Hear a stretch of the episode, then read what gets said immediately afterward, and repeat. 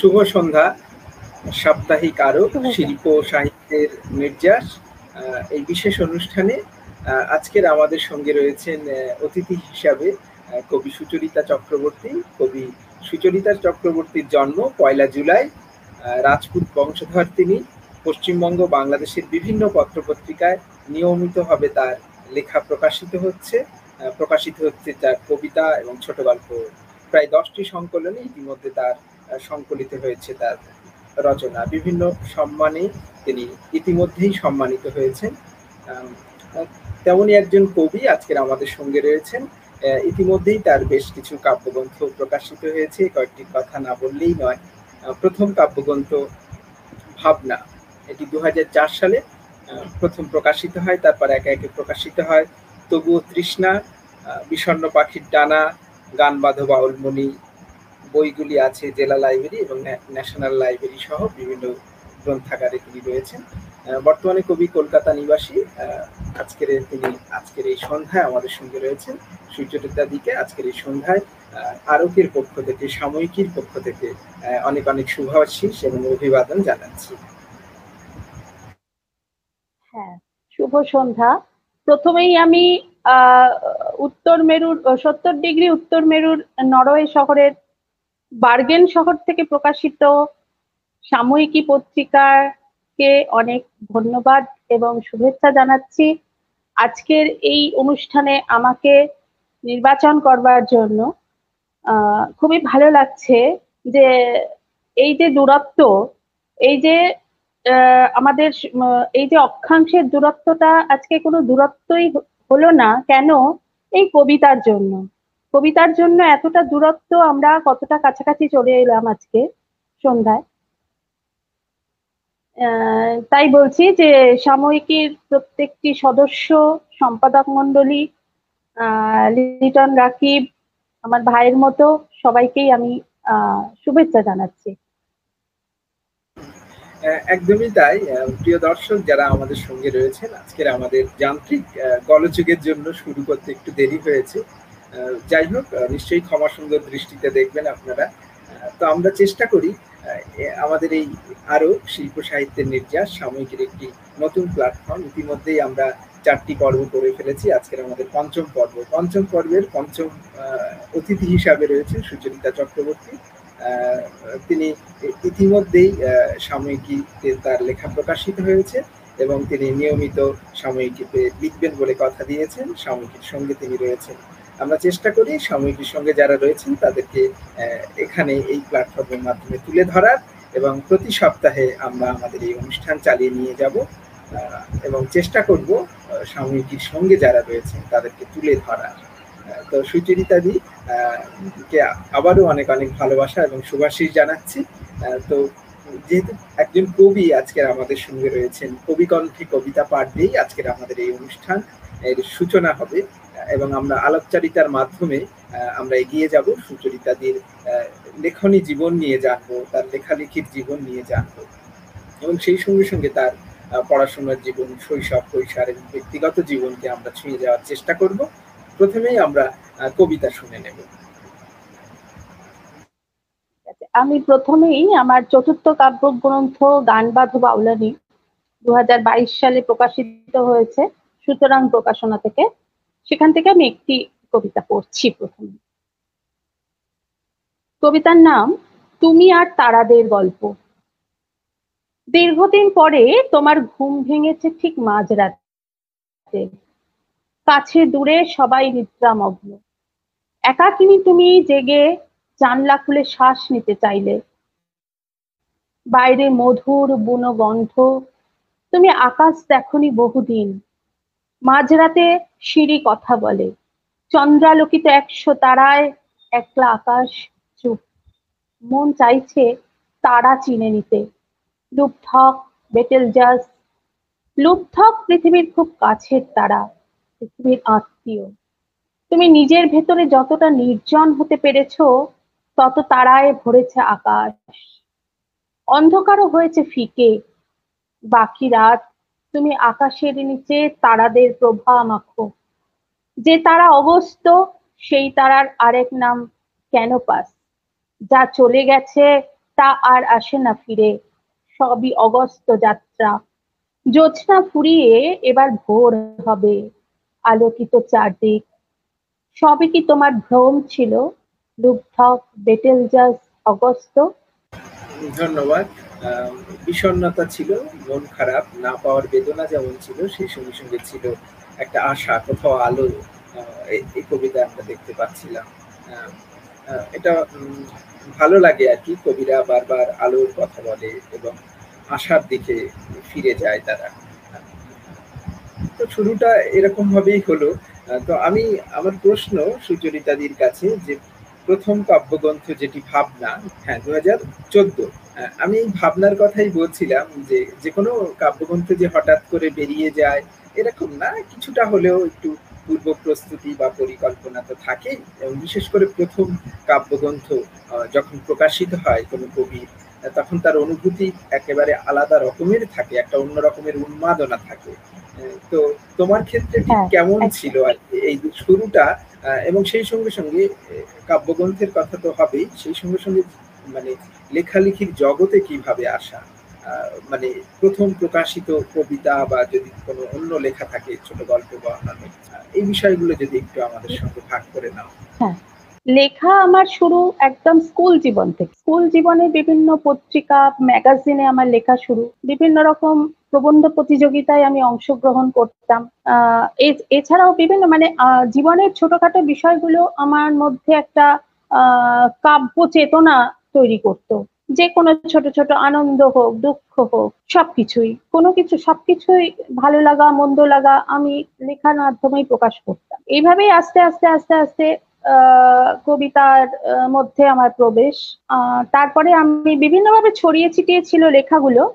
তখন আমার হাজবেন্ডই বললেন যে লেখাগুলো একটা জায়গায় ঠিক করার জন্য তখন আমার প্রথম বই এই ভাবনা আমার যে চিন্তা ধারণার মধ্যে দিয়ে যে আমার যে সৃষ্টি এই ভাবনার মধ্যে দিয়ে সেটা আমি আবদ্ধ করেছি। আর প্রথম বই সবসময় প্রথম সন্তানের মতো বড় আদরের তার যতই খুঁত থাক। একেবারেই তাই এবং আহ, আমি বলতে চাইছি যে এই প্রথম কাব্যগ্রন্থ যখন প্রকাশিত হচ্ছে, এর প্রেক্ষাপটটা কি? কেমন? মানে অনেক সময় দেখা যায় যে মানে কারোর উৎসাহে যেমন আপনার হাজবেন্ড আপনার সঙ্গে ছিলেন, সে কথা আপনি বলছিলেন। আমি বলতে চাইছি যে এই কাব্যগ্রন্থে কতগুলো কবিতা রয়েছে প্রচ্ছদ শিল্পী বা আরও অন্যান্য যে ক্রিয়াকর্মগুলো থাকে ডিটিপি করা থেকে শুরু করে একটা ঠিক করা আর কি। মানে সব মিলিয়ে মানে ঠিক কি ধরনের একটা অনুভূতি কাজ করেছিল সেইটা মানে সেই সেই সময়ে দাঁড়িয়ে সে কথাই আমি বলতে চাইছি। হ্যাঁ তখন তখন আমার একমাত্র ছেলেও আমাকে অনেকটা এনকারেজ সবসময়ই করে তখনও করেছিল। বইয়ের প্রচ্ছদটা এই বইয়ের প্রচ্ছদ এই বইয়ের প্রচ্ছদ আমার ছেলেই এঁকে দিয়েছিল। হ্যাঁ আমি এইগুলোই একটু বলতে চাইছি আর কি। মানে আমি বলতে চাইছি যে একটা পরিবারের সহযোগিতা মানে হ্যাঁ। কেমন থাকলে যে সুচরিতাদির মতো মানুষরা তারা একটা আলাদা রকমের একটা উৎসাহ পান এবং সেখান থেকে তিনি একের পর একটা কাব্যগ্রন্থ আজও তিনি লিখছেন। নিশ্চয়ই আগামীতে আরও অনেক বই তার প্রকাশিত হবে। তো ছেলে প্রচ্ছদ করে দিচ্ছে তার সন্তান স্বামী উৎসাহ যোগাচ্ছেন আর নিজে লিখছেন আর কি। ব্যাপারটা এইরকম। আমি আর কি এই জায়গাগুলোর কথা বলতে চাইছি যেগুলো অনেক সময় ধরা পড়ে না আর কি। আসলে এর পিছনে তো অনেক মানুষের অবদান থাকে। সবটা যে প্রত্যক্ষ অবদান থাকতে হবে এরকমটি নয়। পরোক্ষ অবদান তো থেকেই থাকে। তাদের উৎসাহে আমরা একটু একটু করে এগিয়ে যাই। আমি সেই কথাই বলছিলাম। হ্যাঁ ঠিকই তাই। পরিবারের সমর্থন একটা অনেক বড় বিষয়। অনেক সময় অনেক বাধা বিপত্তি তো সংসার জীবনে মানুষের এসেই থাকে। কিন্তু মানে আমার আমার দিক থেকে আমি বলছি যে আমার যেটা বলতে পারি, আমি আমার জন্মগতই এই লেখাটা হঠাৎ করে তো একটা আজকে লিখব বলে কাল থেকে শুরু করলাম, এমন তো হয় না। এটা একটা খিদের মতো। কবিতা লেখাটা একটা খিদের মতো। আমাদের এই যে জগতে, আম- আমাদের জগৎ কি? সতত পরিবর্তনশীল। কিন্তু আবহমান আমাদের এই জগৎ। আমরা প্রতিটি মুহূর্তেই কোনো না কোনো সম্পর্কের সঙ্গে জড়িয়ে আছি। সেটা আমাদের সংসার জীবন হোক, আমাদের কবিতা হোক, আমাদের চিন্তা ভাবনা অতীত, ভবিষ্যৎ, সবকিছুর সঙ্গেই আমরা কিন্তু সবসময় একটা অ্যাটাচমেন্টে আছি। জীবন কিন্তু আমাদের কখনোই একলা ছেড়ে দেয় না, তাই না? সেই জন্য আর এই যে কবিতা, আমরা আমি একটু কবিতার কথা বলি। এই যে রবীন্দ্রনাথের কবিতা, যে আমরা প্রকৃতিকে পাই, প্রকৃতি, প্রেম, ভালোবাসা খুব সহজভাবে আমাদের ভেতরে অন্তঃকরণ হয়ে যায়। কিন্তু আমাদের এই যে আধুনিক কবিতা, আধুনিক কবিতার মধ্যে কিন্তু একটা রহস্য আছে। এই রহস্য ভেদ করতে পারলে কি হবে? আমাদের ব্যাপারটা অনেক অনেক বেশি সুন্দরভাবে আমরা বুঝতে পারব। যত দিন যাচ্ছে, তত তো সবকিছুই অনেক বেশি জটিল হয়ে যাচ্ছে। সহজ জীবনযাত্রা তো এখন আর নেই আগের মতো। তা যাই হোক এখন আধুনিক কবিতাও অনেক ভালো লাগে। অনেক সেটা বুঝতে পারলে সে কাছে খুবই পরিষ্কার হয়ে যায় বিষয়টা, যে এভাবেও বলা যেতে পারে, তাই না? আমরা দেখেছি যে বিভিন্ন রকম কবিরা বিভিন্ন রকম ভাবে প্রকৃতিকে দেখেছে। কেউ কেউ দেখেছে যে যে মরা পাতা আর কচি পাতা দুটোই এক, তাই না? আবার কেউ কেউ জন কিডস যেমন বলেছে a thing of beauty is a joy of for ever সেই জন্য বিভিন্ন কবি যেমন ওয়ার্ডস ওয়ার্ড কি বলেছেন যে কবিতা হলো আমাদের সামগ্রিক একটা চিন্তা ভাবনা আমাদের একটা অনুভূতির একটা দলিল। এইভাবে আমরা বিভিন্নভাবে দেখেছি, কবিতা আমাদেরকে কিন্তু ধ্যানস্থ করতে শেখায়। আমাদেরকে, আমাদের একাকিত্ব হোক, একাকিত্বের মধ্যেও যেমন আমরা ঝর্ণার মতো বইতে পারব, তেমন ঝর্ণার মধ্যে থেকে আমরা নিজেকে একা করে নিতে পারব। একমাত্র কবি মন হলেই এটা সম্ভব হতে পারে। আর জীবনানন্দের কথা আর কি বলব, ওনার জীবন দর্শন তো বোঝা সবার পক্ষে সম্ভব নয়। অন্য ধরনের জীবন দর্শন কবি জীবনানন্দ দাসের। তার দুটো লাইন না বললেই নয়, একদিন এক রাত করেছি প্রেমের সাথে খেলা, এক রাত একদিন করেছি মৃত্যুরে অবহেলা। এইভাবে আমার মনে হয় কবিতা কবিতা যাপন একটা তপস্যা এটাই বলতে চাই।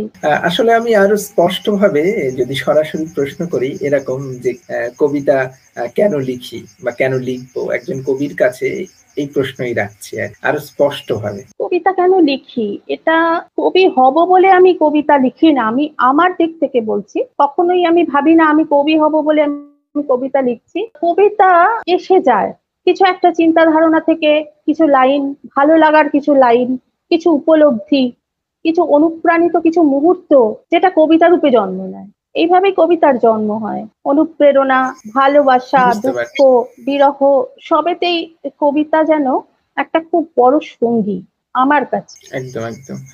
আসলে যারা লেখক কবি সাহিত্যিক তাদের কিছু না কিছু তাদের অনুপ্রেরণা থাকে। সেখান থেকে তারা প্রেরণা নিয়ে তাদের পথ, তারা দীর্ঘ পথ অতিক্রম করে। তোমার ক্ষেত্রে আর কি মানে এরকম কিছু কি কোনো প্রেরণা এরকম জায়গা রয়েছে? সেটা যদি একটু বলো। প্রেরণার জায়গা বলতে, তখন ক্লাস ইলেভেনে ইলেভেন টুয়েলভে পড়ি। তখন সোনার আমি কামরাবাদ উচ্চ বিদ্যালয়ে পড়তাম। তখন ওখানে দেখতাম দাদারা যারা আমাদের থেকে উঁচু ক্লাসে তারা দেখতাম একটা পত্রিকা বার করত নাম বিবাসন বেসিক্যালি আমি ওই বিবাসন পত্রিকা তখন আমি পড়তাম পড়ে আমার খুব ভালো লাগতো যে আমিও তো লিখতে পারি। আমার তাহলে এই যে অনুপ্রেরণা এই যে ওদের লেখা ওদের এই জিনিসটাই কিন্তু আমাকে প্রথম অনুপ্রাণিত করেছিল। আচ্ছা বিবাসন একটা হ্যাঁ একদম একদম তাই। আচ্ছা। কাব্য মঞ্চের থেকে বেরোতো ওই বালি বালিয়াল বাবু স্যার ছিলেন কামরাবাদের। ওনাদের সংস্পর্শে আসতে পেরেছিলাম। এই এইখান থেকেই আমার মোটামুটি লেখার সূত্রপাত। তারপরে ক্রমশ ক্রমশ ক্রমশ হ্যাঁ, মানে সব অনুভূতি কবিতায় ধরা পড়েছে।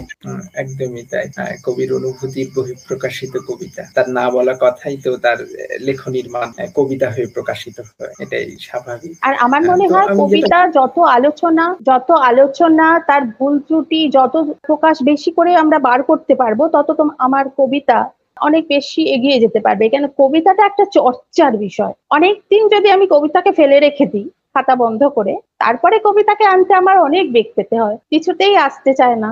একদমই তাই। তো যেটা বলছিলাম আর কি তাহলে প্রথম প্রকাশিত কবিতা কোনটি? কাব্যগ্রন্থের কথা বলছিলাম। প্রথম প্রকাশিত কবিতা মনে আছে সেটা বা সেই সময়কালটা বা কবিতাটা কি হ্যাঁ, হ্যাঁ। ছিল প্রথম কবিতা আমার মনে নেই। তখন সেই স্কুলে পড়ি একদমই মনে নেই প্রথম কবিতা। বুঝতে পারছি। তো এবারে বরঞ্চ আমরা ওই মানে দ্বিতীয় যে কাব্যগ্রন্থটি রয়েছে, তবুও তৃষ্ণা, তো এই কাব্যগ্রন্থ নিয়ে একটু কথা বলতে চাই। তবুও তৃষ্ণা মানে নামটাও মধ্যে একটা কেমন যেন তবুও তৃষ্ণা। মানে এটা ঠিক বিষয়বস্তু কি বা কি ধরনের কবিতা রয়েছে, কতগুলো কবিতা রয়েছে এটা নিয়ে একটু যদি বলো আর এই কাব্যগ্রন্থটা আমার প্রকাশিত হয়েছিল দু হাজার সতেরো সাল কলকাতা বইমেলা এবার এই যে তবুও তৃষ্ণা আমার আমার যেটা মনে হয়েছে সবকিছু থাকা সত্ত্বেও কোথাও যেন একটা ফাঁক আছে। সমস্ত কিছু থাকা সত্ত্বেও কোথাও যেন একটা কবির মন বিভাগী। সে ঘরমুখ হতে পারে না। এত কিছুর মধ্যেও কবি যেন একলাই হয়ে যাচ্ছে। সেই জন্য এই কবিতার আমি নাম রেখেছি, তবুও তৃষ্ণা। এত কিছু থাকার মধ্যেও কোথাও একটা শূন্যতা। নামটা বেশ অন্য রকমের আর কি। অন্য রকমের একটা এসেন্স বহন করছে আমাদের কাছে। তবুও তৃষ্ণা। আসলে তো মানে যারা লেখালেখি করেন তাদের তো মানে তৃষ্ণা কখনই মেটার নয়। তারা তৃষ্ণার্ত থাকে। সেই কারণেই তো তাদের লেখাগুলো আরও মানে নিজেকে অতিক্রম করে যাওয়ার যে প্রবণতা থেকে তারা অহরহ লিখে চলেন। অনেক বেশি লেখা। হ্যাঁ তো এই বইটির প্রচ্ছদ বা এটি থেকে প্রকাশিত হচ্ছে? এই তথ্যগুলো যদি একটু দেওয়া যায়। এটাও হয়েছিল অসময় প্রকাশনী থেকে। প্রচ্ছদটা কিন্তু বেশ ভালো লাগছে। এটি প্রচ্ছদ করেছিল নচিকেতা মাহাতো। আচ্ছা আচ্ছা। এটা অসময় প্রকাশনী থেকে প্রকাশিত হয়েছে দু সালে। এটা থেকে আমি একটা কবিতা পড়ছি তবুও তৃষ্ণা। হাত রাখব তোমার হাতে সাধ্য নেই জানি। তারা খসে যাবার মতো বড়ই অভিমানী। বুকে তাই ঝড় উঠেছে ডুববে জানি তরি, পারবে কি? সামলে নিতে টেনে পালের দড়ি, পারতে পারো গায়ের জোরে। মনে কি জোর আছে? ধ্রুবতারার মতন তুমি থাকবে কি আর কাছে? ধ্রুবতারা নাই বা হলে একটি তারাই সই। মন খারাপের আধার রাতে প্রিয় কবিতার বই।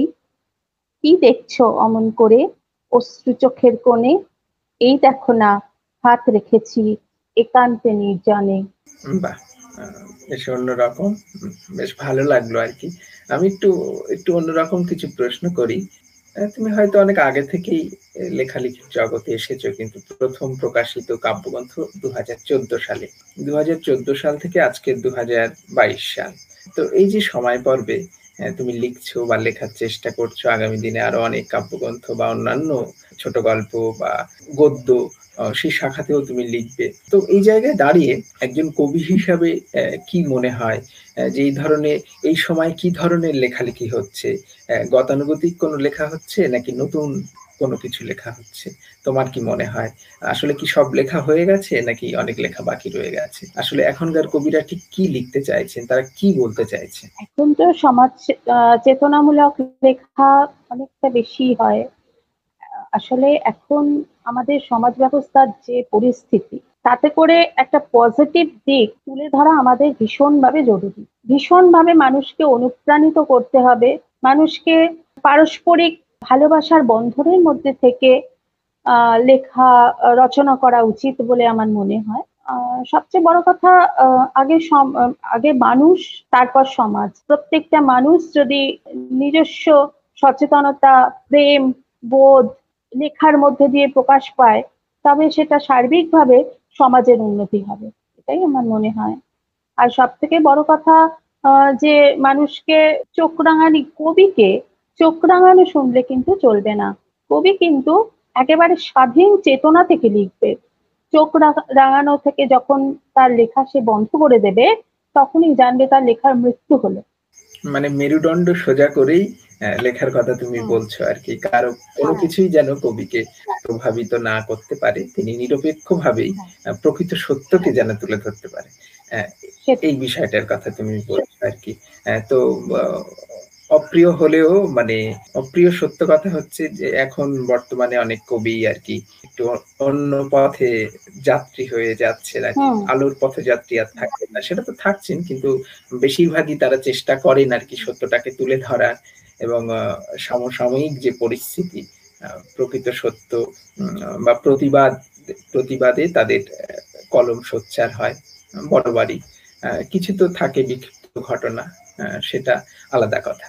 হ্যাঁ যে কথা বলছিলাম সেটা হচ্ছে যে মানে মানে তোমার যে প্রথম দিককার যে কবি, কি মনে হয় যে সেই সময়ের কবিতা থেকে আজকের কবিতা অনেক বেশি পরিণত, নাকি সেই সমান তালে বয়ে চলা কবিতা? আসলে কি আমি বলতে চাইছি সেই সময় এবং আজকের সময়ের যে লেখনী তার মধ্যে কি কোনো রকমের কোন পার্থক্য আছে বলে তোমার মনে হয়? যদি থাকে তাহলে ঠিক কতটা আছে বা কি ধরনের কোনো পরিবর্তন হচ্ছে?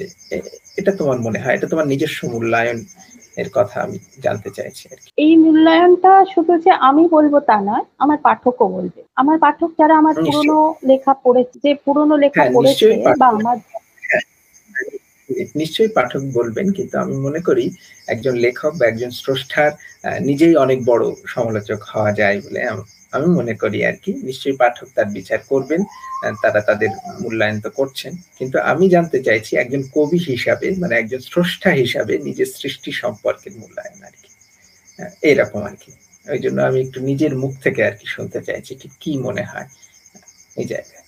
আসলে ব্যাপারটা আহ, হ্যাঁ আসলে প্রথমে যে লেখাগুলো আমি লিখেছি আমার মনে হয় সেগুলো অনেকটা অপরিণত অনেকটা অপরিণত লেখা আমি লিখেছি। সেটা যেমন পাঠক নিয়েছিল তখন কিন্তু এখন আমার লেখা মানে আসলে ঘষতে ঘষতে পিতল তো সোনা হয়ে যায় সেটাই আর কি চেষ্টা করি। ঘষে মেজে কবিতাগুলোকে একটু সোনার মতো করে চকচক করে দেবার। তা আমার মনে হয় আমি কিছুটা হলেও এগিয়ে যেতে পেরেছি।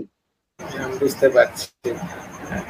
আহ, এবার বরঞ্চ আমরা পরবর্তী কাব্যগ্রন্থে চলে যাই। আহ, প্রকাশিত কাব্যগ্রন্থের কথা বলছি ইতিমধ্যে আমরা দুটো কাব্যগ্রন্থ নিয়ে কথা বলেছি এবং তার পরবর্তী কাব্য নিয়ে একটু কথা বলতে চাই আর কি। সেই কাব্যগ্রন্থের নাম প্রচ্ছদ প্রকাশকাল প্রকাশনী বিষণ্ণ পাখির ডানা। হ্যাঁ আমার এই তৃতীয় বই আহ বিষণ্ণ পাখির ডানা। এটা ভবিষ্যৎ প্রকাশনী থেকে প্রকাশিত হয়েছিল। আর প্রচ্ছদ করেছিল সৌজন্য চক্রবর্তী। হ্যাঁ এই যে কবিতার- হ্যাঁ, এই যে কবিতার বই বইয়ের নামকরণ বিষণ্ণ পাখির ডানা যে হ্যাঁ, পাখি আকাশে 2021 ওড়ে, যে পাখি আকাশে ওড়ে তার ডানা দুটো যদি হঠাৎ কেটে দেওয়া যায় তাহলে সে পাখি তো উঠতে পারে না তার রোদন করা ছাড়া কোনো উপায় থাকে না। দু হাজার আঠেরো সালে আমার হাজবেন্ডের হঠাৎ মৃত্যু হয়। তারপর থেকে যে কবিতা আমার লেখা তা আমার এই বিষণ্ণ পাখির ডানা বইতে প্রকাশিত হয়েছে। আর নামকরণটাও সেই জন্যই করেছি। এই কবিতা থেকে আমি একটা দুটো কবিতা পড়ি। এক কবিতার নাম জল খেলা। মন খারাপের মাঠ পেরিয়ে আসার সময় রোজ একবার জলের ধারে গিয়ে বসি। ফুল, পাখি, পল্লব, সব জীবনের স্পন্দন। অনুভব করি আমার মোহিনী চোখের তারায়। শান্তির নিমেষগুলো জলে কেলি করে। দুপুর আটকে থাকে দুপুরে, বিকেল বিকেলে। কখনো মনে ঝড়ঝন চাইলে জলের চুম্বন আমাকে শান্ত করে। খুঁজে নি পরম আবেশ। নিজের অবয়ব দেখে নি ঢেউহীন জলে, সান্ত্বনা পাই, জল সব সময় সত্যি কথা বলে।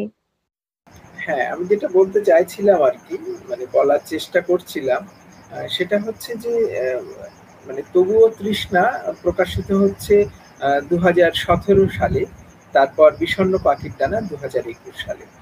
মানে প্রায় চার বছরের একটা গ্যাপ রয়েছে আর কি।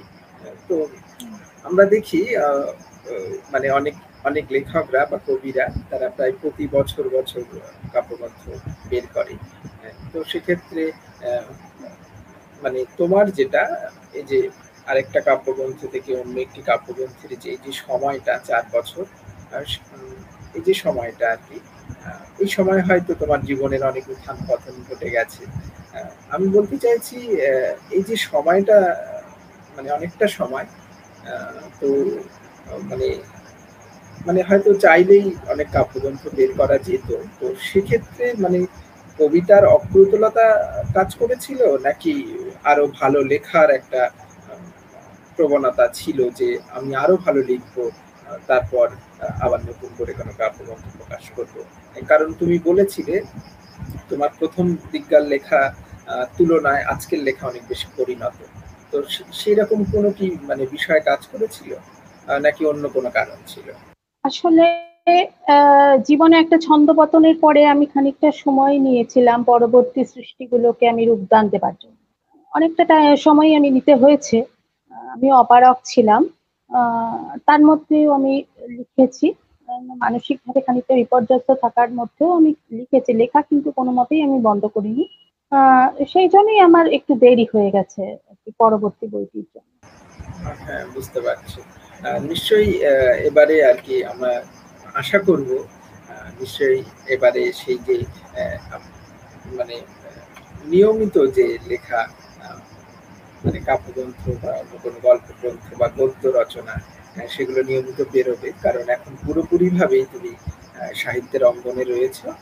আগে বরঞ্চ পার্ট টাইম ছিলে, এখন ফুল টাইমার হয়ে গেছে। তো আমরা আশা রাখব। এবং আমরা এটাও আশা করব যে তুমি সাময়িকীর সঙ্গে থাকবে এবং এখানে প্রতিনিয়ত তোমার লেখা প্রকাশ করবে। এই প্রত্যাশা থাকবে আর কি তোমার প্রতি। নিশ্চয়ই। সাময়িকীর পত্রিকাতে আমি নিজেকে অন্তর্ভুক্ত করতে পেরে সত্যি আমি খুব গর্বিত। খুব ভালো মানে অনুভূতি আমার। আমিও চাইব আগামী দিনে এই পত্রিকার সাথে থাকতে। আর এই সর্বাঙ্গীন শুভ হোক এটাই আমার কামনা। একদম। এবারে বরঞ্চ আমরা এর পরের আর কি যেটা আমরা বিষণ্ন পাখির টানা নিয়ে কথা বলছিলাম আর কি তার পরের কাব্যগ্রন্থে চলে যায় আর কি। সেই কাব্যগ্রন্থ থেকে একটু সে পরের কাব্যগ্রন্থ গান বাধা বাউলানি। আচ্ছা আচ্ছা। এটি প্রকাশিত হয়েছে দু হাজার বাইশে। সুতরাং প্রকাশনা থেকে, এই যে গান বাধা বাউলানি, কেন? বাউলরা সাধারণত উদাস হয়ে থাকে, তাদের নির্দিষ্ট কোনো ঠিকানা থাকে না। কিন্তু আমি এখানে বাউলকে বলেছি আর কি। মহিলা বাউল, যেহেতু বাউলানি দিয়েছি, আমি নিজেকেই বলেছি যে তুমি আবার নতুন করে গান শুরু করো। গান বাঁধো, জীবনটাকে আবার নতুন করে বাঁধো। আমার এই বইয়ের এটাই এক মানে এই নামকরণের এটাই কারণ। আমি সাহিত্যে জীবনকে আবার নতুন করে বাঁধতে শিখেছি। সাহিত্যই আমার এখন একমাত্র বেঁচে থাকার রসদ। বুঝতে পারছি। মানে এই প্রসঙ্গগুলো আমি একটু আসব পরে আসব ভেবেছিলাম। তো যেহেতু তুমি উস্কে দিলে তো মানে আমি বরঞ্চ আরও স্পষ্টভাবে কথা বলি। সেই জায়গাটা বরঞ্চ তৈরি হয়েছে। আমি বলতে চাইছি যে এই যে চর্চা, তোমার নিরন্তর চর্চা লেখালেখি, কবিতার চর্চা তো এই যে জীবনটা, জীবনের অনেক পরে এসে অনেকটা দেরি করে বলা যায়, আসলে কোনো কিছু দেরি নয় তুমি শুরু করেছ তোমার চর্চা। তো এইটা এসে এতগুলো কাব্যগ্রন্থ বা অন্যান্য বিভিন্ন লেখা বা বিভিন্ন সংকলন তোমার বেরিয়ে গেছে, সংকলনের লেখা বেরিয়েছে, তারপরে ঠিক তোমার কি মনে হয় যে এই কবিতা বা অন্যান্য লেখা তোমার জীবনকে ঠিক কি দিয়েছে? আদৌ কি কিছু দিয়েছে? যদি না দেয়, তাহলে তো কোনো কথাই নেই। আর যদি দিয়ে থাকে, ঠিক কতটা দিয়েছে বলে মনে হয়? আসলে আমি বলতে চাইছি, জীবনকে ঠিক কতটা প্রভাবিত করেছে? হ্যাঁ আমার জীবনকে আমার লেখা একশো শতাংশই প্রভাবিত করেছে। আমি একটা কবিতা, একটা আমি সুন্দর কবিতা, সুন্দর কিনা জানি না, আমি একটা লেখার মধ্যে দিয়ে যে শান্তি পাই আমি যে একটা কবিতা, ভালো কবিতা পড়ার মধ্যে দিয়ে যে শান্তি পাই, সেটা কিন্তু এখন আর পাওয়া কিছুতেই পাই না আমি যদি চারটে কবিতা একসাথে লিখতে পারি, তাহলে জানলাম আমি একটা বিরাট কিছু করে ফেললাম। আমার ভীষণ ভালো লাগে। আর সব থেকে আমার ভালো লাগে যেটা, সেটা হচ্ছে সাহিত্য সমালোচনা। সাহিত্য সমালোচনা আমার ভীষণভাবে ভালো লাগে। আমি শিখতে পারি খুবই ভালো লাগে। লেখা, পড়া এবং সাহিত্য আলোচনা, এই সবই আমার ভালো লাগে। কবিতা পাঠ সবই ভালো লাগে। বুঝতে পারছি মানে তোমার এই নিরন্তর চর্চা এখন আসলে তুমি জীবনকে অন্যভাবে খুঁজে পাচ্ছ। এবং তোমার একটা বাঁচার একটা রসদ যোগাচ্ছে অহরহ অনেকটা ভালো লাগার জায়গা তৈরি হয়েছে। হ্যাঁ। এটাকেই আসলে নিয়ে তুমি বেঁচে আছো বলা যায়। এরকম একটা হ্যাঁ। জায়গায় তুমি মানে এটা একেবারে ভিতর থেকে আসা এক ধরনের গুঁড়ো অনুভূতি কাজ করে আর কি। হয়তো অনেক সময় সেটা আমরা প্রকাশ করতে পারি না। অন্তত কথা দিয়ে তো নয়। যাই হোক হ্যাঁ বুঝতে পারছি। নিশ্চয়ই এটা কোনোদিন এটা নিয়ে তুমি লিখবে। নিশ্চয়ই তখন আমরা আরও বিস্তারিত ভাবে বিষয়গুলো জানতে পারব। তো এখন আমি বরঞ্চ একটু একটু অন্য প্রসঙ্গে যাই। মাঝে মধ্যে তোমাকে বেশ কিছু অনুষ্ঠানেও আমরা দেখি। সেটা হয়তো কম নানান কারণে, পারিবারিক অনেক কাজে, কর্মে হয়তো সেইভাবে আমরা দেখি না। তো একটা আনন্দের খবর, আমি অন্তত পেলাম যে সামনের মাসেই তোমাকে কবি হিসাবে, দক্ষিণবঙ্গের নতুন মুখ হিসাবে তোমাকে যাদবপুর বিশ্ববিদ্যালয়ের একটি কক্ষে একটা সংগঠন তোমাকে সম্মাননা প্রদান করবে। এটা আমি যেদিন খবরটি পেলাম আর কি রিসেন্ট পেলাম, আমার খুব ভালো লাগল। একদমই তাই, দক্ষিণবঙ্গের একেবারে একটা সম্ভাবনাময় মুখকে তারা সম্মান জানাবে। তাদের যে সিদ্ধান্ত, তাদের কমিটির যে সিদ্ধান্ত সেটাকে আমি পুলিশ জানাচ্ছি যে ঠিক সময় এবং ঠিক মানুষকেই তারা বেছে নিয়েছে। তো আমার অন্তর, আমি ভিতর থেকে, আমি মানে আমার অন্তর থেকে আমি মনে করি যেটা অত্যন্ত আনন্দের এবং নিশ্চয়ই তোমাকে এই পুরস্কার এই প্রাপ্তি তোমাকে অনেকটা পথ নিয়ে যাবে এবং এখান থেকে তুমি অনেক প্রাণিত হবে বলে আমি মনে করি।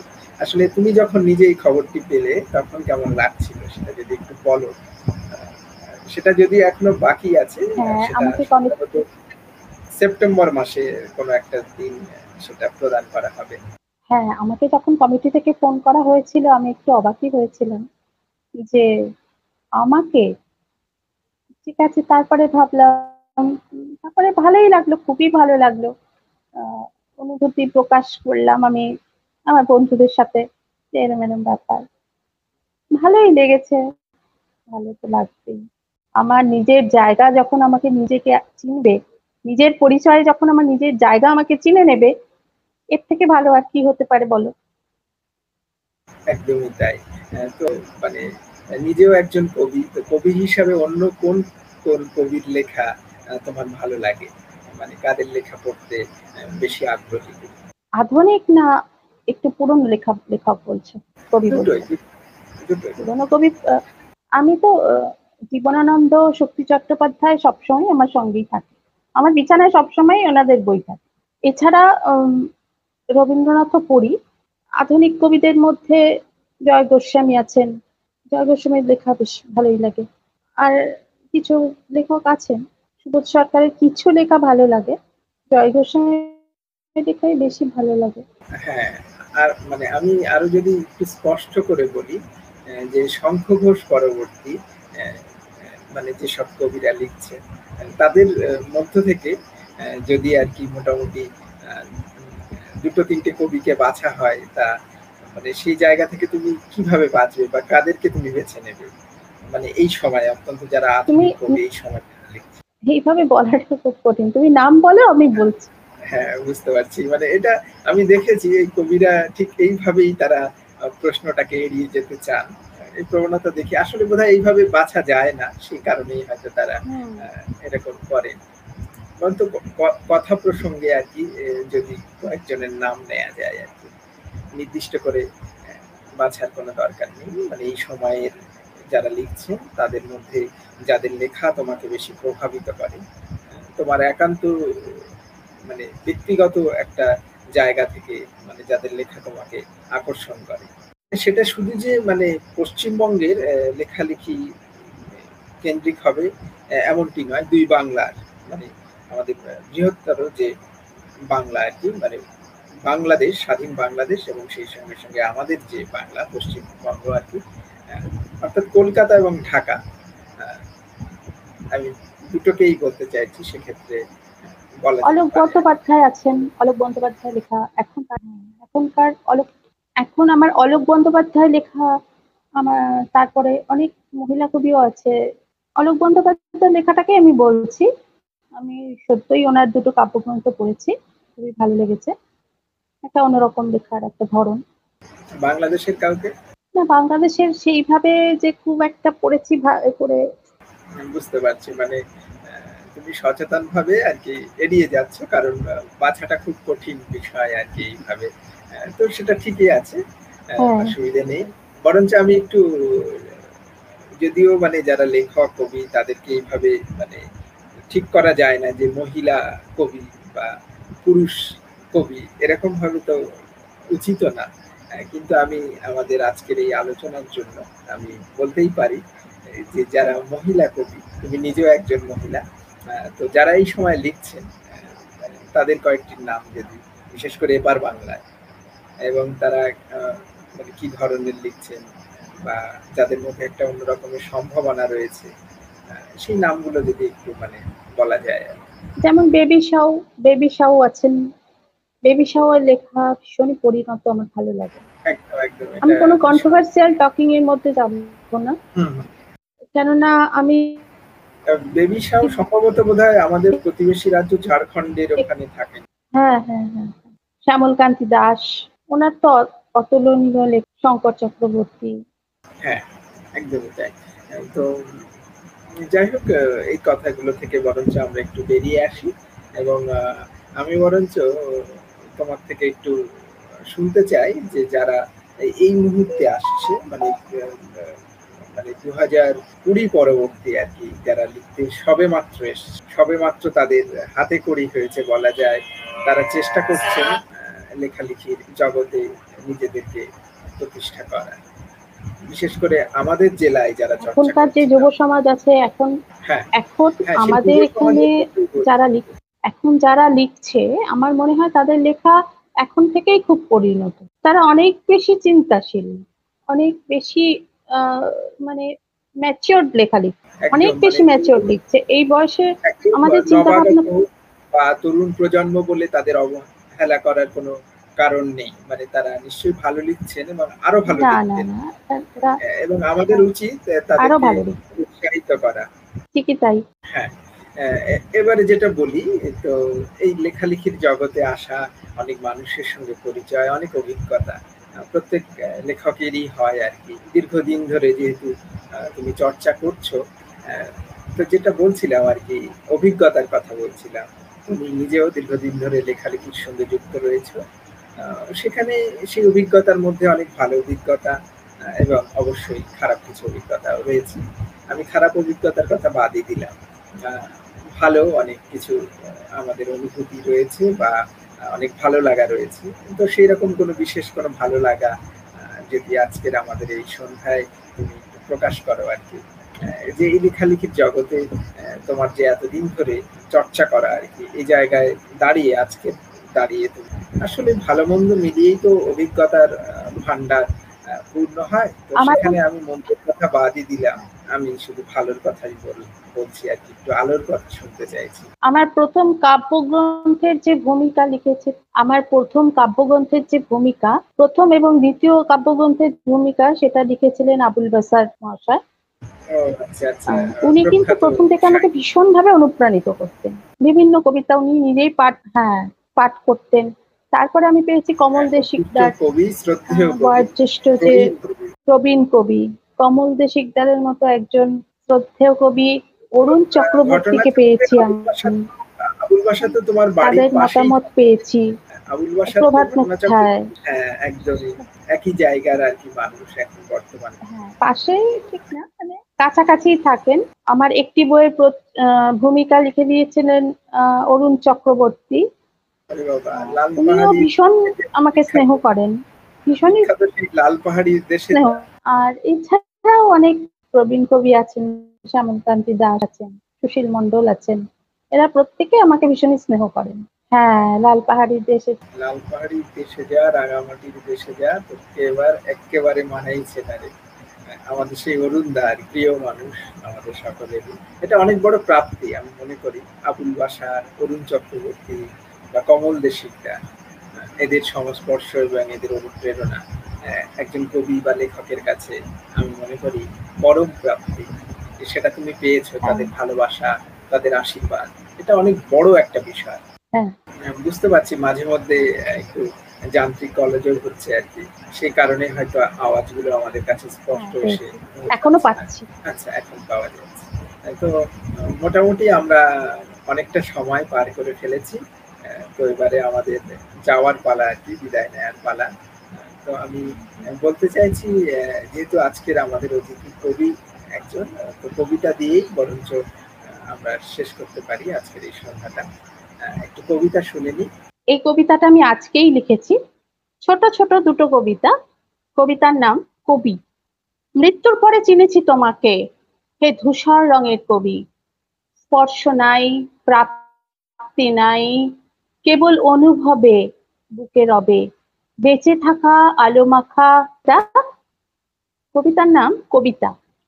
একবার ভেবে দেখো যে প্রেম দিয়েছে ব্যথা, তার গভীরতা। শূন্য থেকে শূন্য ফিরেছে বারবার।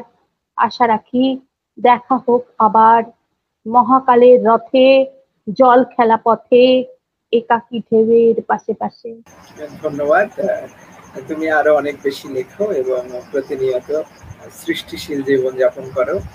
এই প্রত্যাশা এবং এই শুভেচ্ছা থাকল সাময়িকীর পক্ষ থেকে এবং অবশ্যই সাময়িকীর সঙ্গে থাকো এবং এখানেই তোমার লেখা প্রকাশিত হোক।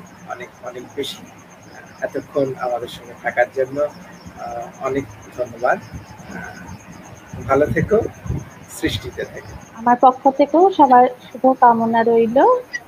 একদম। আর এতক্ষণ আপনারা আমাদের সঙ্গে ছিলেন। আপনাদেরকেও অনেক অনেক ভালোবাসা সাময়িকীর পক্ষ থেকে। আজকের মতো আমরা আমাদের এই বিশেষ অনুষ্ঠান এখানেই শেষ করছি। শুভরাত্রি। সঙ্গে থাকুন।